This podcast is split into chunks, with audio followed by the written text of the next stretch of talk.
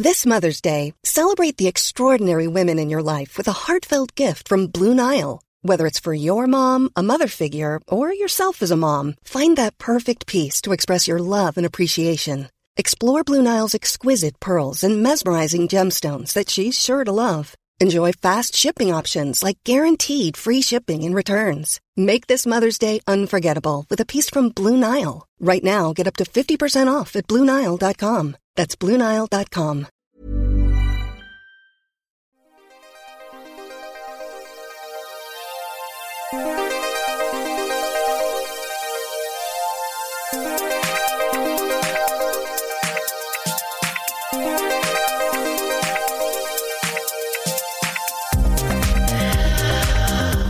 Hello and welcome to another edition of the Arsenal Women Arsecast on arseblog.com, the best podcast dedicated to the Arsenal women's team. And we can say that with absolute faith and confidence because it is the only podcast dedicated to the Arsenal women's team. Um, just a little bit of housekeeping initially. I just want to I guess, apologise for the fact that we haven't had um, an episode in seven weeks or so. We had uh, we had quite a good high profile guest lined up who unfortunately had to pull out. So that's something we'll revisit and hopefully be able to do later in the year. Um, so that kind of explains the gap. We did have an episode planned, but it didn't quite come off. But nevertheless, we do have a star guest for this episode uh, who has not fallen through. Delighted to be joined by um, Katie Whyatt, the newly, I was about to say newly crowned rather than newly appointed, but maybe newly crowned um, is appropriate. The newly crowned women's football correspondent for The Athletic. Katie, thanks so much for joining us. No, thank you for having me on. Uh, Katie, I, I guess um, before I mean the, one of the well the reason I wanted I wanted to get you on really was um, you wrote a really interesting article uh, last week about kind of inequality in the WSL and and as Arsenal fans we really benefit I guess from that inequality and have done for for a number of years. But um, before we kind of get into that, I guess I wanted to just talk a little bit about you um, initially. So you joined the Athletic last week, mm. I believe, as as the women's football correspondent. Um, can you just tell us, I guess, a little bit um, uh, your kind of professional history, how you came to be? I think I'm right in saying it's only you and Susie who are absolute bona fide full time women's football correspondents. Um, so, how you came to have this, uh, I guess, this this really prominent and exciting role? Yeah, so I started when I was about 15. Um, there was, it was all a bit of an accident really, as I think a lot of these things often end up being more than people will admit to. But um, when I was a Bradford fan and had a season ticket and went to watch them every week, and there was a feature in the programme at the time that was asking for fans to write columns and send them in, and they published them. And I wrote one at the time, and then they just, the city emailed me back and said, oh, we can't publish it. And I think because someone had sent in a bit of a, uh, close to the line column the week before, and they'd sort of decided this might not be the right time to run this feature type thing.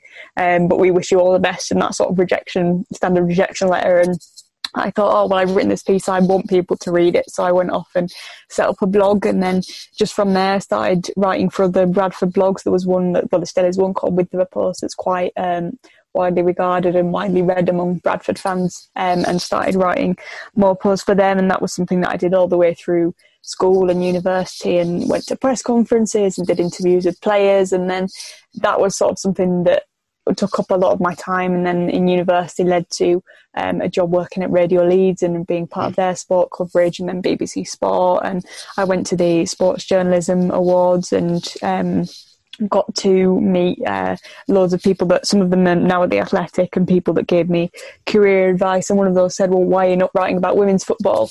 And arranged for me to go to the FA Cup final that year. And within a few weeks of doing that and a few kind of game weeks I was I was just sort of staggered by the amount of stories and the amount of issues um, around the game that no one was really talking about or covering um, mm. and especially when that was the same year that the whole Mark Sampson thing kicked off as well. Um, so there just seemed to be so much um, scope for storytelling in there, and it was a an area that I really threw myself into.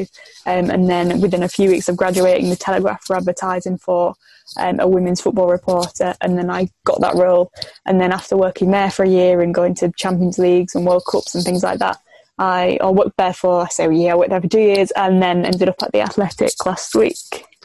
Yeah, that's and and actually, I, I think in a way there's a, a I guess like a similarity with with Arsenal and Bradford City, probably one of the few. um, that there is like a, this kind of rich, I guess, literary tradition because Bradford, um, you know, have one of the most well-known and I think oldest uh, fanzines, the City Yeah. Gent.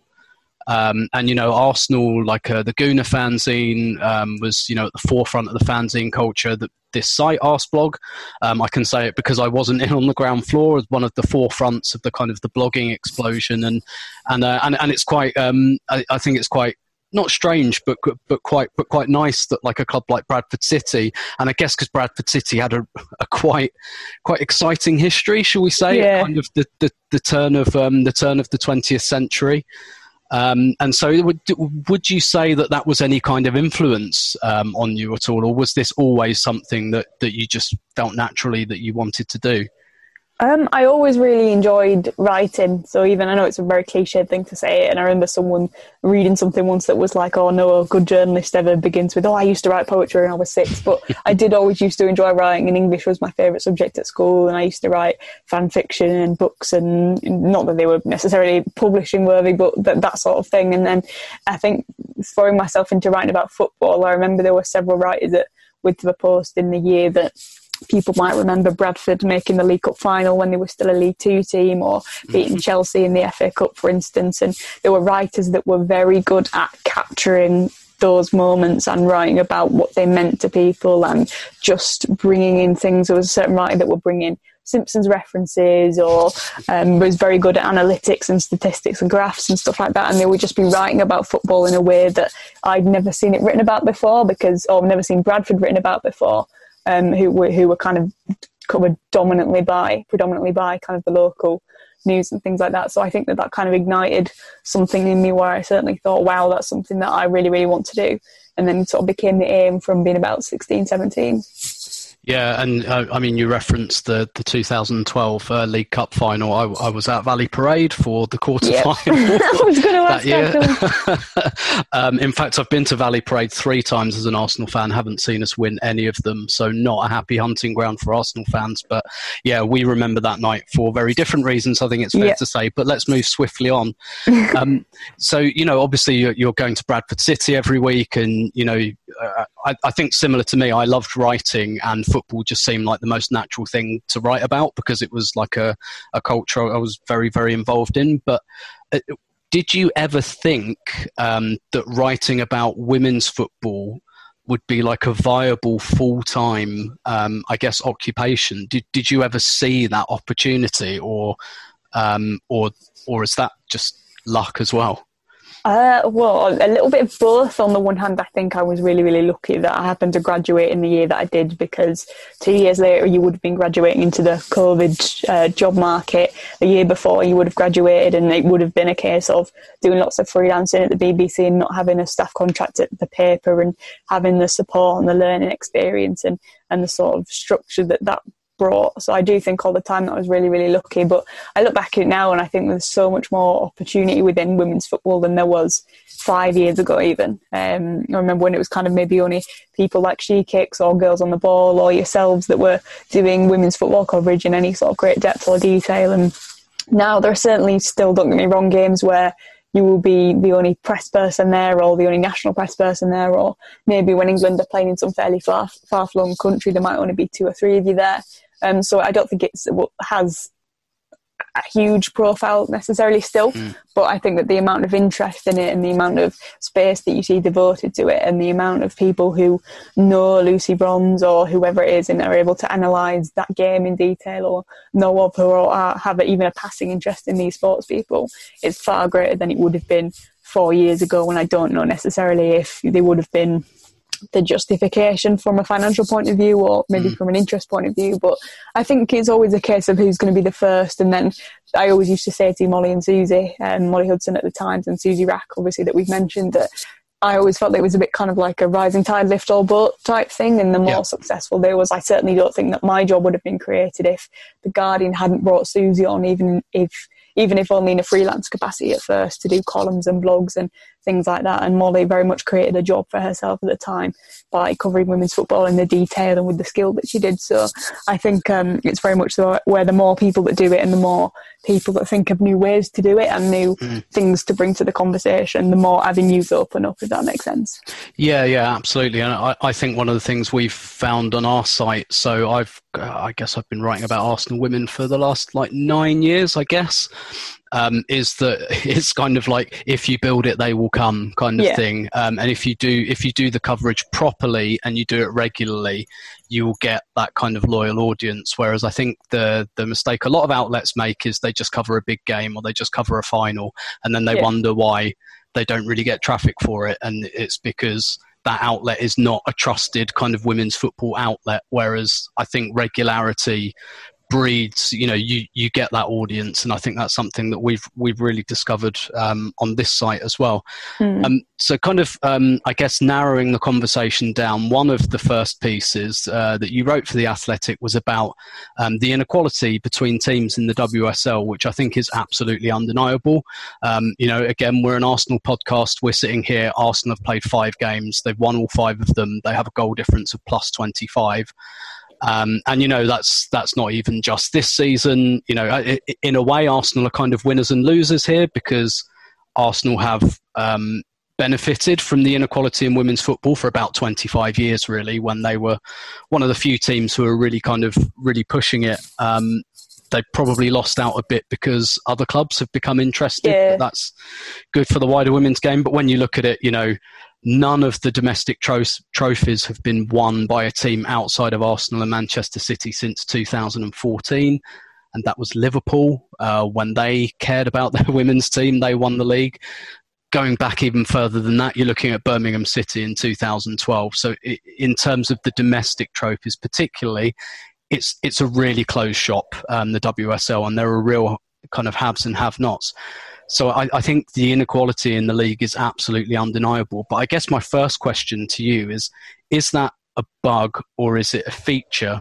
Um, you know, in other words, is it a problem? And if so, why? Because I look at kind of um, the Frauen Bundesliga, only Wolfsburg win that. I look at you know France, only Lyon win anything there.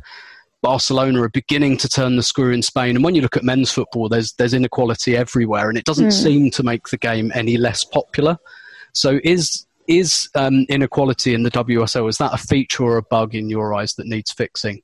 Um, I think it depends what lens you want to look at it through, and whether you see women's football as being in a very different position to men's football, and therefore it matters more. Because I think with men's football, you do get people that are very disillusioned with the game, and we've seen it in particular with the last few weeks with the movement of Project Big Picture that people say the game's all about money, there's so much inequality. But I think what keeps people coming back is this idea that the Premier League, I don't know if it's a myth or if there's anything statistically to back this up, but the idea that anyone can beat anyone on a given day and it's anyone's game to take and it's all one, you can have freak results and stuff like that. And the idea that this happens a lot more frequently than it does in women's game is probably about right because I can't really remember the last time. I think you'd probably be going back, apart from maybe Brighton's draw against City, Manchester City this season. I think you have to go back a long time um, before you found a really kind of creditable, reasonable upset maybe mm. Liverpool uh, in, in, the league. That is maybe Liverpool, you're looking at kind of Liverpool and um, Man United in the cup, for example. But um, it does feel instinctively like it's a lot less competitive than the Premier League. And then the problems that you have with the game being where it's at is that is that maybe a credibility damage for that the WSL is going to take? Then are you going to be able to sell that across mm. the world? If you, yes, because you're relying on the big brands of Chelsea, Arsenal, Manchester City that are known all over the world. The Premier League is massive all over the globe. Um, someone had that works, but then are you going to keep getting fans through the gates if they're, yes, you can watch a Pernille Harder and a Sam Kerr twice a season, but you also have to sit through six or seven really heavy defeats in the meantime um, mm. per season. So I think it's it's I think the problem that the WSL has when it's trying to grow the game is that in men's football there's almost a kind of mindless generational loyalty that it's a hmm. tradition to have a season ticket and you will keep renewing, you'll keep going back because you've done it for 25 years and your granddad and your grandmother and your great grandmother all did it before you type thing. So of course you're going to keep going back. And I think with women's football being a lot newer, and with a lot of people that are going, maybe trying it for the first time or maybe taking their kids for the first time, are they going to keep going if it makes them feel miserable every week or they're maybe not seeing the rewards of that? So I think that's the position that women's football maybe has less of a margin for error because it's in this growth phase and maybe doesn't have the blindless, mindless, blind loyalty and commitment and tradition that's with the men's game, maybe.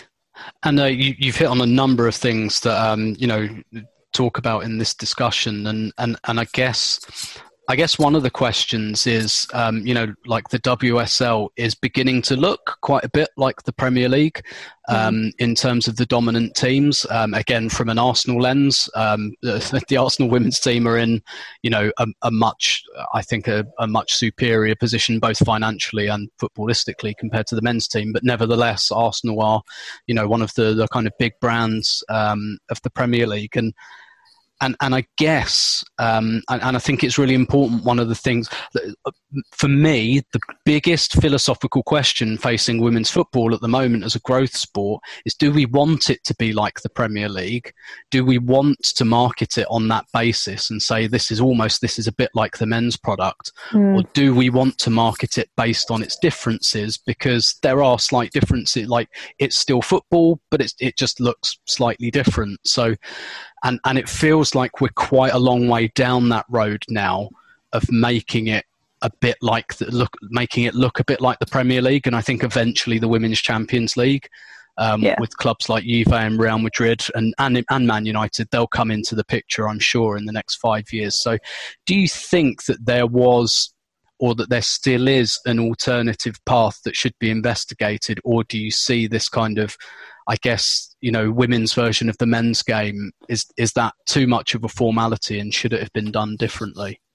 Yeah, I mean, I feel like we're almost a little bit like you too far down that road now. I think we discussed this before off off air and just mm. sort of in personally and privately having discussions at games and things. But I do feel that when they went for the route of full time professionalism in 2017, 20, ahead of the 2018-19 season, that there was maybe a lot of people in the game who thought, is this too soon? Is this running before it can walk? Are there clubs that are going to be able to do this and do it sustainably? And I think you saw with casualties like the Yeovils and the Sunderlands who had really good pedigrees in women's football not being able to achieve those standards and sort of being forced out of the picture. I think that for me, that felt like the watershed moment where the lot was sort of cast and that was the route that they're going down. And there are certainly benefits to that. And I think that would you see Chelsea and Arsenal and Manchester City with champion with the players that they've been able to attract, would they still be able to compete in the Champions League at a time when other European clubs are invest, investing in the way that they are.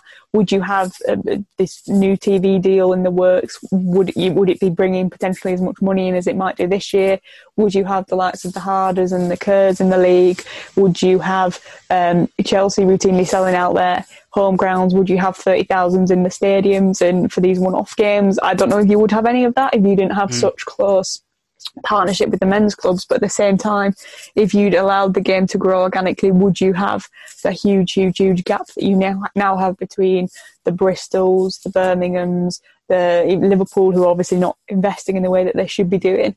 Um, it's very, very difficult to say that you would have that if you hadn't gone down this route of pushing partnerships with men's teams. And it's I don't really know where they go to solve that because at the same time you can't punish people like Chelsea or Arsenal for investing properly, but you can't almost reward the clubs that don't and then maybe say, oh, here's an extra 250,000 because you're not partnered to a rich men's clubs. Well, the Chelseas, the Arsenals and the Cities are probably going to be going, oh, well, where's our free 250,000? So I think even if you look at a point where the game gets sustainable and they're bringing in advertising and marketing revenue and more TV revenue, the part of that you imagine will be split equally between the teams in the league, and another part of that you imagine it'll still be the teams that have the greatest international and domestic marketing appeal, like the Arsenals and the Chelseas, that will benefit most from from the kind of um, financial um, marketability of their of their teams and of women's football. If that makes sense. So I do think it's very difficult to pinpoint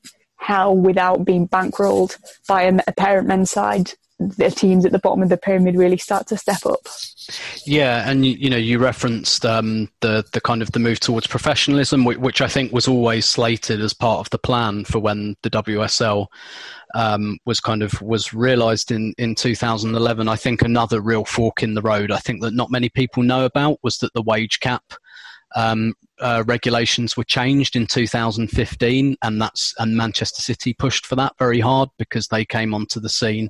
So what you used to have in the WSL was when they started it, there was a wage cap, and you were allowed to pay three of your first team players more than twenty thousand pounds a year, but only three. And what this led to was a real spread of talent across the league. So someone like Ellen White, for example, was playing for Arsenal, but she wasn't one of Arsenal's three best players. So she wasn't getting that, you know, that increased cap. So she went to Notts County where she was the best player and therefore got more money. And you ended up with a really equal competition. The 2014 WSL, Liverpool and Bristol Academy, as they were, fighting it out on the last day. Arsenal finished fourth that year, I think. Like there was there was a real sense of kind of equality, and I think that kind of went in about 2015 and, and now the the wage cap is a really loose kind of um, as a percentage of your revenue which obviously favors Arsenal Chelsea Manchester City.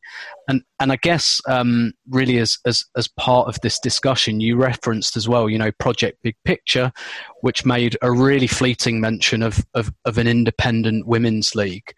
And um, you know the FA I think deserve quite a lot of credit a lot of credit actually for what they've done with women's mm-hmm. football in the last 10 years. But there is this question of can like can they take it to the next step? Do they have the resource available um, to you know really push some of these contracts and things like that? So i, I guess um, you know do you see an independently run uh, league as uh, women's league as an inevitability, and obviously there are there are talks about the Premier League taking over. Do you, do you think that will happen, and do you think that would be a good thing if it did? Um, I think definitely independent leagues on the way. The FA have always made known that they're going to set the league up and get it to a certain point and then pass it on to a suitable custodian. And I think to a lot of people's minds, the Premier League would be the obvious one given they're running the men's top flight and given the work that they've been able to do since 1992 in turning the men's top league into the most famous and the richest, and the most powerful in the world. So I think there are certainly a lot of arguments to get the Premier League to do it. And I know that Richard Masters has spoken publicly that he's very keen to do it. But I think the point that you made about salary caps just highlights how many conundrums and issues women's football faces compared to the men's game because it's like they've made this when they did remove the salary caps and you kind of had a free reign for footballers to be earning, as some of them at the top clubs are, 150, 300,000 a year. And on one hand, you're thinking, yes, absolutely, women's footballers should be paid um, a, a, reasonable wage that just, you know, that their talents kind of reflect um, and that's representative of the work that they put in, their skill, their talent, everything like that. But, and, you know, we've heard situations of players that WSL clubs that are maybe earning 15, 19, 20,000 a year and which probably isn't going to be able to buy your house and or have a sustainable way of life in a lot of uh, cities. And if you're doing that for kind of 10, 15 years when a lot of the people that you went to school with, a lot of the people in your social circle have got mortgages, have got cars, are doing all these things that you can't do because of your financial situation because of women's football. You know, we do have to pay players reasonable and fair wages. So it's that constant conundrum of you need to do all these conditions, you need to market the game in a professional way, you need to give players what they deserve, but you need to make sure that everyone else has to keep up and that you're not maybe pursuing anything that has long term consequences or that then creates an inequality that might kind of bite you in the backside three years down the line. So it's just a huge issue all the time of is the game running before we can walk? Can everyone else do this? Are we putting enough rules in place? Do we have to cut it off at a certain point? It's just a huge list of um, I think every question that you have to consider then has about 20 other questions and implications and it just ends up being a very very tricky picture so i don't envy the fa at all for some of the choices that they've had to make but i think certainly you have seen a lot of um, dividends for uh, kind of paid because of the full time league that you are, are seeing a really good product in most instances. It's just a shame that it's kind of hamstrung slightly by these really lopsided results that we're getting as a result of the inequality. Yeah, no, I, I, think you touched on something important there, which is with pretty much every question, like mm. philosophical question about or marketing question about women's football, is that there isn't really an, a right answer. Yeah. Ever. Uh, it's about taking kind of almost the least worst decision. And I guess, you know, it, it, it's very similar actually to the kind of, I guess, the early 20th century in the men's game when you had all these football clubs and there was this big fight about, they were all amateur, and then there was this kind of big fight about going professional not going professional. Um, and lots and lots of clubs fell by the wayside. And I'm looking at women's football now, and I, I know they're not out of business, but clubs like Watford, Donny Belles, um, you know, real kind of uh, Yeovil, Sunderland as well. Mm. You know, hmm. Sunderland, Sunderland have produced, you know, about a third of the current Lionesses squad, and you know they, they've kind of really been left behind by all of this, and that's that's really not fair because you know, the, the, these are when I look at the WSL at the moment.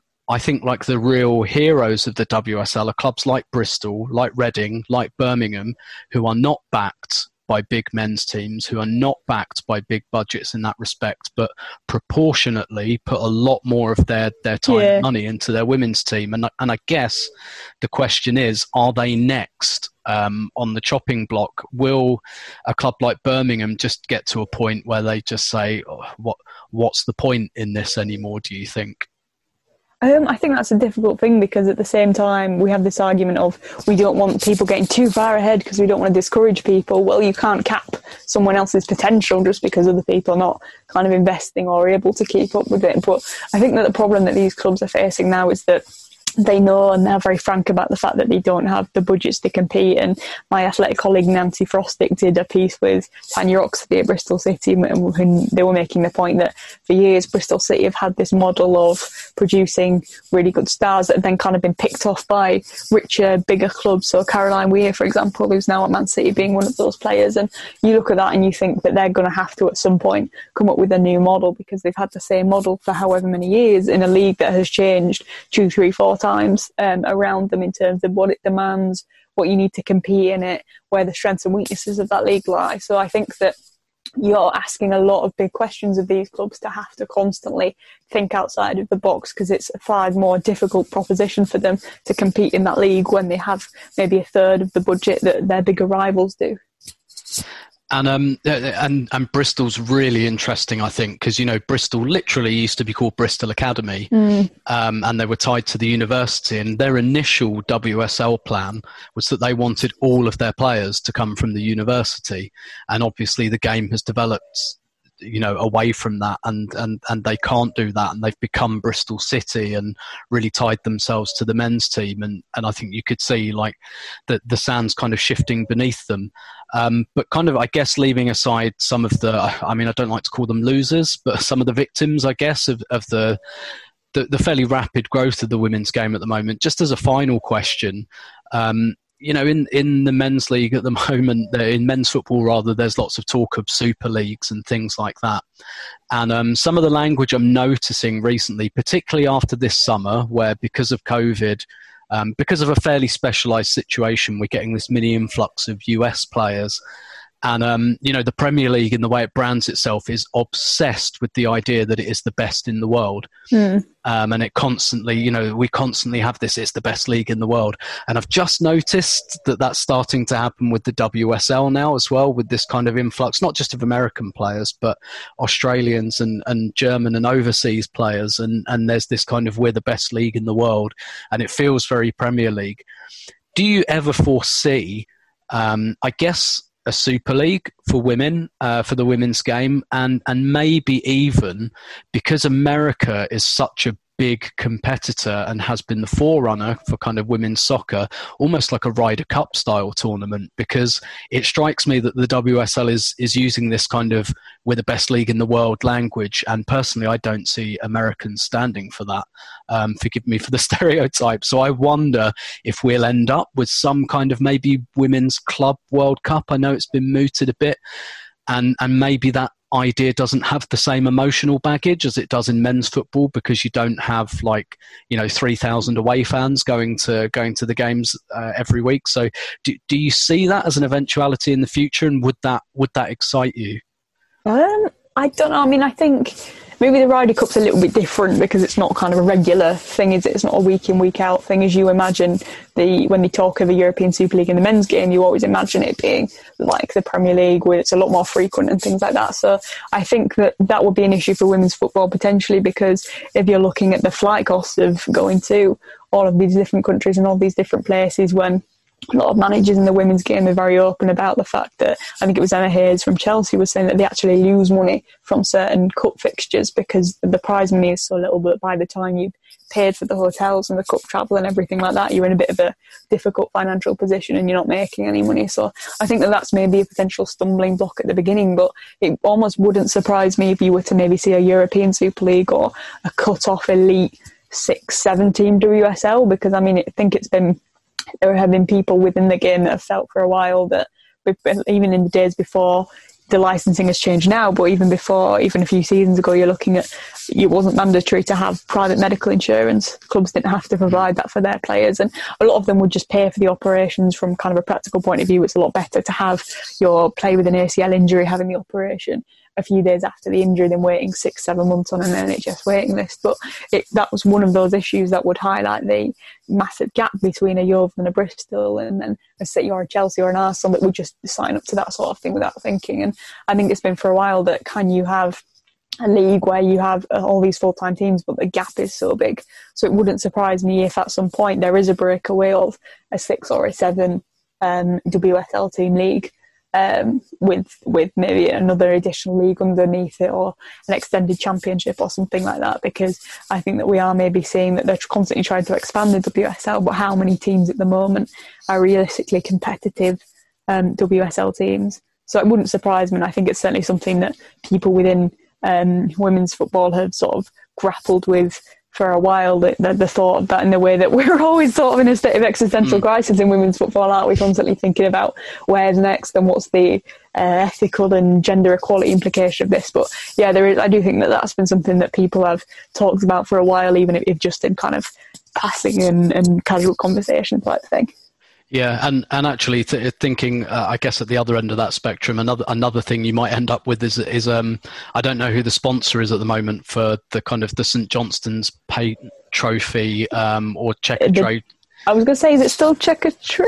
I don't no, think I think it? it's it's like it's yeah. I, I can't remember who it is, but I, I wonder if we'll end up with something like that in the women's game as well, because simply because Arsenal, Chelsea, like we know that Arsenal, Chelsea, Man City, and, and look, Everton are in the cup final, and, and Everton and Man United may start to have a say, more of a say in these domestic trophies. But I wonder if we'll end up with a kind of almost like a St Johnstone's Paint Trophy, so that um, you know other clubs can get you know have have realistic chance for silverware. But um, I guess that's a discussion for another time. Katie, I've, I've taken far too much of your time already, so thanks very much for joining us. No, thank you for having me on. I think it's a leasing.com trophy that I've just Googled. That's, That's the yes. most recent I can see. So we'll see. We'll go for that one. But yes. no, thank you for having me on. I really enjoyed it. My pleasure. My absolute pleasure. And you can follow Katie on Twitter at Katie Whyatt, and that's uh, Whyatt with an H. Um, as I'm sure Katie is bored of repeating to, to people when she has to say her name. And you can find her work on The Athletic Many of us have those stubborn pounds that seem impossible to lose, no matter how good we eat or how hard we work out. My solution is PlushCare. PlushCare is a leading telehealth provider with doctors who are there for you day and night to partner with you in your weight loss journey. They can prescribe FDA-approved weight loss medications like Wegovy and Zepbound for those who qualify.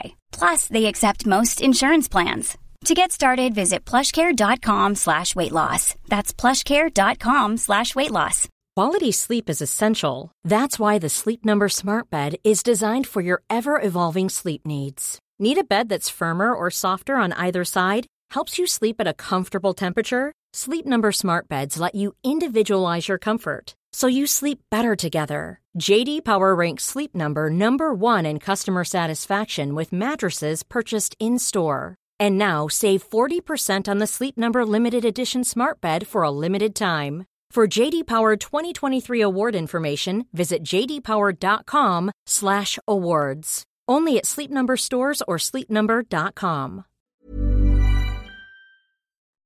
That's all we have time for for this episode of the Arsenal Women Arsecast. Huge thanks to our guest Katie Whyatt from The Athletic for her insights and for her time. Uh, really enjoyed that conversation. I think I think it's just um, it's, it's a really meaty conversation around the kind of the future of women's football and where it's going and how it's getting there. Um, and, and it's it's one of the things that's, that can be quite daunting, but I think is actually really exciting about um, a developing sport. And I, ho- I hope that really kind of came across in the conversation. Like I said at the outset of the episode, um, apologies for the gap between episodes. We had a couple of guests um, who kind of fell through at the last minute who we will try and reprise um, before Christmas. It would be great if we can because they're some pretty A list guests. Um, so Pippa and I will try and uh, bring that to life for you before the end of the year, hopefully. But really hope that you've enjoyed this episode, and we'll be back with another one soon.